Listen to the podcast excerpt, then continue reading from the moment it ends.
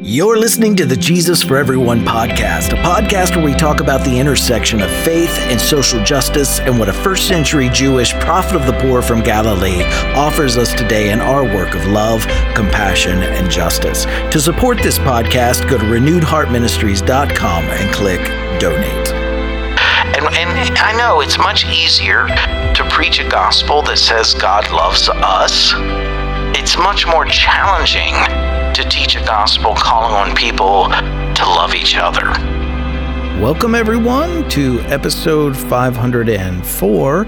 My name is Herb Montgomery, and our title this week is The Gospel Jesus Taught. The lectionary reading this weekend from the Gospels coming up is Mark 1 14 through 20. After John was put in prison, Jesus went into Galilee proclaiming the good news of God. The time has come, he said. The kingdom of God has come near. Repent and believe the good news. As Jesus walked beside the Sea of Galilee, he saw Simon and his brother Andrew casting a net into the lake, for they were fishermen. Come follow me, Jesus said, and I will send you out to fish for people. At once they left their nets and followed him. When he had gone a little further, he saw James, son of Zebedee, and his brother John in a boat they were both preparing their nets. Without delay, he called them, and they left their nets. They left their father, Zebedee, in the boat with the hired men and followed him. So every year around this time, I find myself, because we follow the lectionary format, writing on on the themes that we find in in this week's passage. You can take a look at uh, two of my previous uh, uh, entries on on Matthew's version of this story and Luke's version of this story. Um, Matthew's I did in 2022, and Luke's I did last year in 2023. Uh, you can find those on our website, and I'll put links to them in this week's uh, eSight as well. But before we dive into the, the, the fishing metaphor that I've written about previously, let, let's let's explore a little bit how our reading this week begins. First, Herod has imprisoned John. Rome and and Rome's extensions are generally they were generally tolerant of things that we consider today to be of of of a religious nature. That they tolerated a, a, a multiplicity, a plural, a pluralism, so to speak, a, a multiplicity of different religious beliefs. What Rome didn't tolerate was anyone who became a social, political, or economic threat to Rome's status quo and power structure. John, remember, he didn't get arrested because he was handing out tickets to, to heaven or doing some type of uh, religious evangelism out of the Jordan.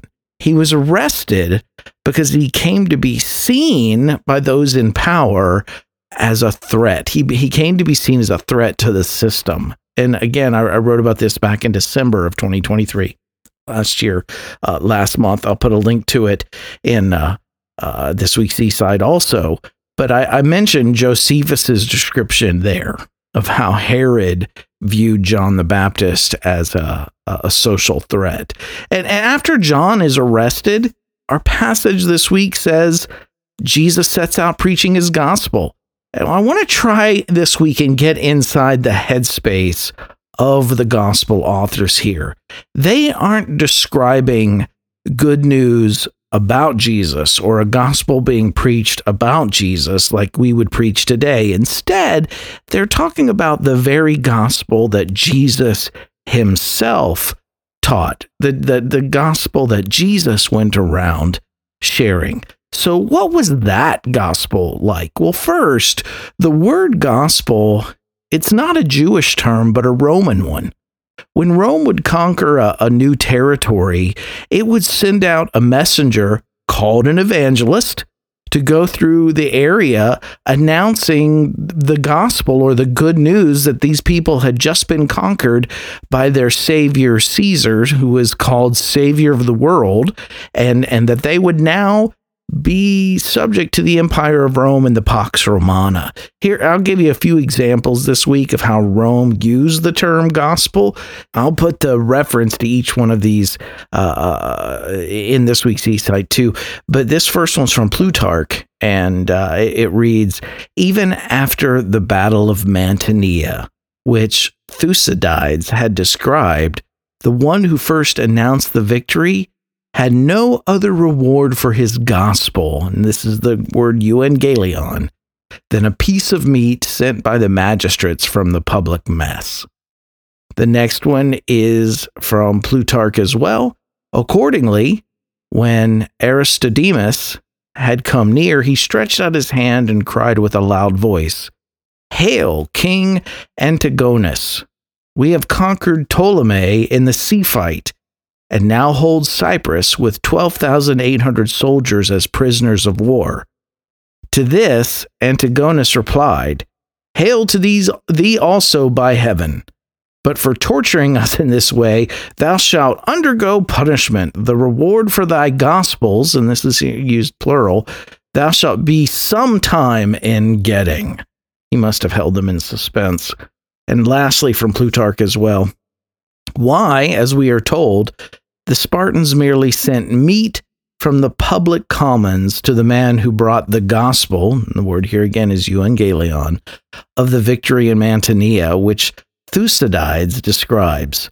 And indeed, the compilers of histories are, as it were, reporters of great exploits who are gifted with the faculty of felicitous speech and achieve success in their writing through the beauty and force of their narration and to them, those who first encountered and recorded the events, and the word here used for events is euangelion or gospel, are indebted for a pleasing retelling of them. So again, the term gospel comes out of the Roman Empire, not out of Judaism. And unlike the gospel that these Roman messengers announced, Jesus' gospel wasn't about Rome, but about what he referred to as the kingdom in the kingdom or the reign of God, there would be, according to Jesus, enough for everyone. All debts would be canceled in the spirit of Jubilee, all slaves set free, and the land returned to its original owners. You can find these inclusions in Jesus' gospel in various places throughout the, the synoptics. You can find in Matthew 6 11, Luke 4 18 through 19, Matthew 5 45. Jesus was also not merely announcing that that God's just future was coming. He was announcing that it, it had arrived. It wasn't a it wasn't future in the sense that it's still out there. He was saying it's come near, it's arrived, and the response that he called for from his listeners was that they would repent and believe the good news. Now, this phrase repent and believe, it's become formulaic in some Christian circles uh, as as part of their gospel presentation, and it's very uh, because of that, it's very difficult for us Christians not to hear this phrase religiously as pertaining to accepting the gift of eternal life. But the Greek phrase metanoisen kai pistos, which is repent and believe, um, it, it, was a common phrase. Josephus uses this phrase when he tells the, the story of when he visited a, a Jewish brigand or a rebel in prison for he was in prison for rebelling against Rome. And Josephus is attempting to convince the rebel to leave that path of rebellion and to take up a more cooperative posture toward the empire, like Josephus modeled. That you can find this story in Thackeray's The Life of Flavius Josephus, page 110. But the phrase that Josephus uses in his plea uh, to this brigand is, is to repent and to trust him or repent and believe what he's saying. It's the metanois and kaipistos again. And it's the, the same language that we read here in Mark from Jesus's gospel preaching. Josephus wasn't calling on this rebel to trust in Josephus as his savior, but to abandon the path that he was on and to trust Josephus that his counsel, what he was telling him, was actually wisdom. So Jesus using the same phrase in in in our reading this week is preaching a gospel of the kingdom, not a gospel of Rome. And he's calling his listeners to repent, not of rebellion against Rome or, or to accept Rome's government, governance, but rather he's calling for his listeners to repent or to rethink their current path of complicity with the status quo. And he's calling his listeners to trust him, to trust that what he's sharing is wisdom, and to enter into God's just future now. So it's in this context that we have to understand Mark's next narrative move of, of Jesus calling these fishermen. We, I, I know it's a challenge, but we have to set aside that Christian evangelism framing that this passage has suffered since this story was told and, and try to hear this passage, as challenging as it may be, as the original Jewish Jesus followers would have heard it. So, first, this language of being fishers of people, it's not a metaphor for evangelism. Proselytizing was not widely practiced in most expressions of Judaism at this time. And though there were occasional converts, most scholars today agree that Jews didn't do much proselytizing in the first century. Jesus wasn't calling to these Jewish fishermen to become proselytizers. That would have been completely a foreign idea to them. Instead, the reference to fishing for people was a familiar metaphor, and it was calling to another kind of action and we find this metaphor in the justice tradition of the Hebrew prophets. Jesus was calling these fishermen to join him in challenging the harm that was being done to people in the here and now. He wasn't inviting them to change people's status in the hereafter. In several Hebrew scriptures, fishing for people, it was about hooking or catching a certain kind of person. And that person was a powerful, unjust person. And it was about removing them from their position of power where they were yielding harm. Speaking about those who do harm with, within their positions of power, Jeremiah 16 16, Jeremiah reads, But now I will send for many fishermen, declares the Lord, and they will catch them and after that, I will send for many hunters, and they will hunt them down on every mountain and hill and from the crevices of the rock. Hunting and fishing both belong to this usage. Uh, speaking of those who oppress the poor and crush the needy, in Amos 4 2, Amos reads, The sovereign Lord has sworn by his holiness, the time will come when you will be taken away with hooks, the last of you with fish hooks. And speaking of Pharaoh, king of Egypt, Ezekiel in Ezekiel 29, 1 through 6 reads, In the tenth year, in the tenth month, the twelfth day, the word of the Lord came to me, Son of man, set your face against Pharaoh, king of Egypt. Prophesy against him and against all Egypt. Speak to him and say, This is what the sovereign Lord says I am against you, Pharaoh, king of Egypt. You great monster lying among your streams you say the Nile belongs to me. I made it for myself. But I will put hooks in your jaws and make the fish of your streams stick to your scales. I will pull you out from among your streams, and all the fish sticking to your scales I will leave you in the desert, and you and all the fish of your stream you will fall on the open field and not be gathered or picked up. I will give you as food to the beasts of the earth and the birds of the sky then all who live in Egypt will know that I am the Lord. Ched Myers, in his commentary on Mark, he writes this is from uh, Say to This Mountain, Mark's Story of Discipleship, page 10. He writes In the Hebrew Bible, the metaphor of people like fish appears in prophetic censures of apostate Israel of the rich and powerful in Jeremiah, in Amos, and of Pharaoh, king of Egypt, in Ezekiel. Jesus is, in other words, summoning working folk to join him in overturning the structures of power and privilege in the world. And also in Myers' book, Binding the Strong Man, a political reading of Mark's story of Jesus.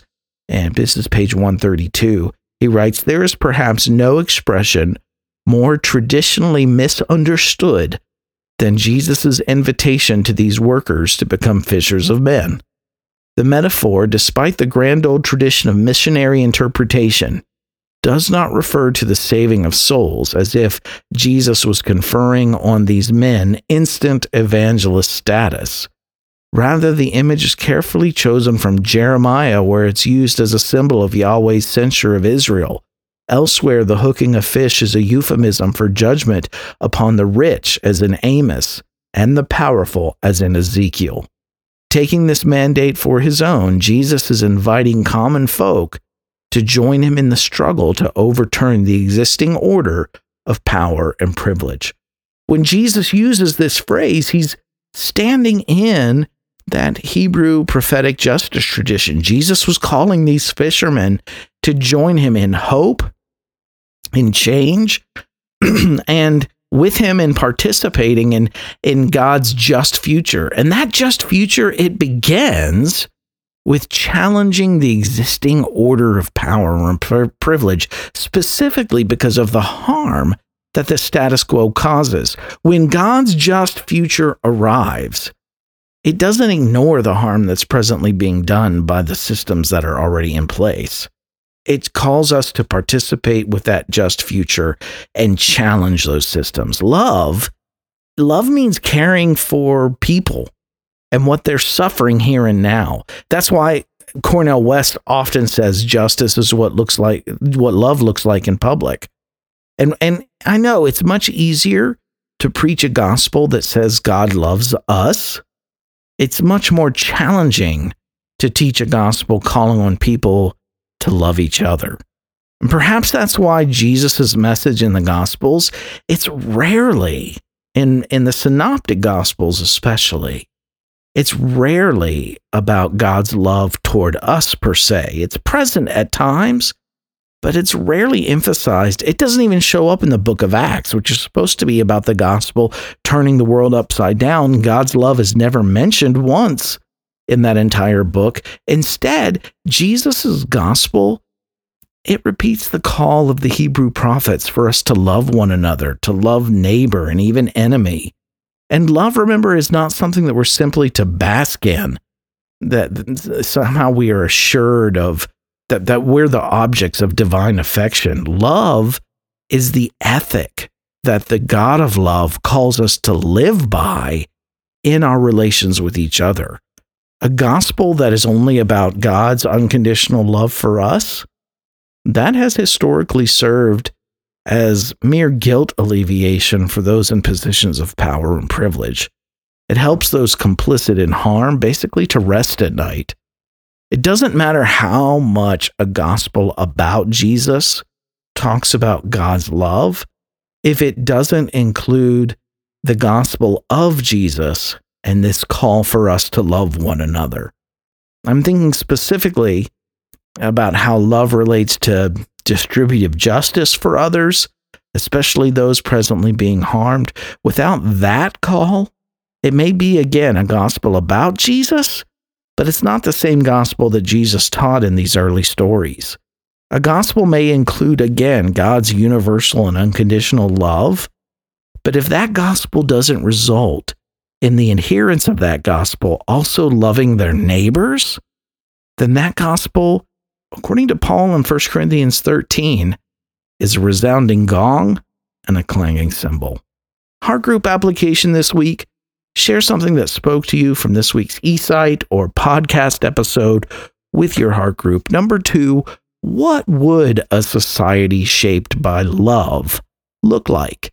Share and discuss that with your group. And then number three, what can you do this week, big or small, to continue setting in motion the work of shaping our world into a safe, compassionate, just home for everyone? Thanks for checking in with us today. I want to say a special thank you to all of our supporters out there. If you'd like to join them in supporting Renewed Heart Ministries work, you can do so by going to renewedheartministries.com and clicking donate.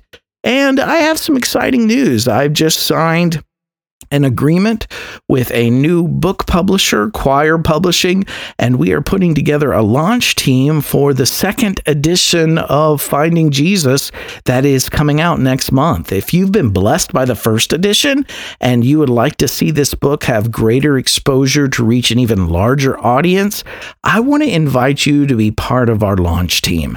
This second edition, it'll be available in paperback, a Kindle version, and exciting news, an audiobook version that'll be available on Audible. And the great news for those who already have a copy of the first edition, the first 25 people to sign up for being part of our launch team will also receive a free Audible copy of the second edition, their uh, the audio uh, book of, of Finding Jesus. So to to to be part of the launch team, you really only need to do four things. Number one, when it's available, go to Amazon and pre-order a copy of the second edition. When that pre-order is ordered, I will send you number two, a PDF copy of the second edition that you can pre read as you're getting ready for launch day. And then no, number three, on launch day, this is all you have to do go back to Amazon, write a review for Finding Jesus there, and you'll be able to do that on day one since you've already read the PDF copy. And then number four, lastly, share your review of Finding Jesus on your social media pages that day also. It's pretty simple. That's all there really is to it. If you already have a copy again of the first edition, this is a great opportunity to get the audiobook version on Audible as soon as it's available. If you'd like to, to, to join our launch team, email me at info at renewedheartministries.com and just put in the subject of your email launch team. And, and I want to thank each of you in advance for being a part of, of this second edition publishing, uh, ensuring that this edition and this partnership with Quoir is a success. You can find Renewed Heart Ministries on X or Twitter, Facebook, Instagram, Meta's new threads. If you haven't done so already, please follow us on your chosen social media platforms for our daily post. And also, if you enjoy listening to the Jesus for Everyone podcast, please like and subscribe to this podcast through whatever podcast platform you use and consider taking a moment to give us a positive review there. This helps others find our podcast as well. If you would like to watch our new YouTube show, show called Just Talking. Todd Leonard and I take a moment uh, to talk about the gospel lectionary reading for the upcoming weekend. Each week, we will be talking about each one of those readings in the context of love and inclusion and societal justice. And our hope is that our talking will be just, as in justice but that also during our brief conversation, uh, you'll be inspired alongside of us to do more than just talking. So if you teach from the lectionary each week, or if you're just looking for some thoughts on the Jesus story from a more progressive perspective within the context of social justice, check it out. You might like it. You can find it at youtube.com forward slash at Herb and Todd Just Talking. And if you'd like to reach us at Renewed Heart Ministries through email, as always, you can reach us here at info at Renewed Heart ministries.com. Right where you are, keep living in love, choosing compassion, taking action, and working toward justice. I love each of you dearly. I'll see you next week.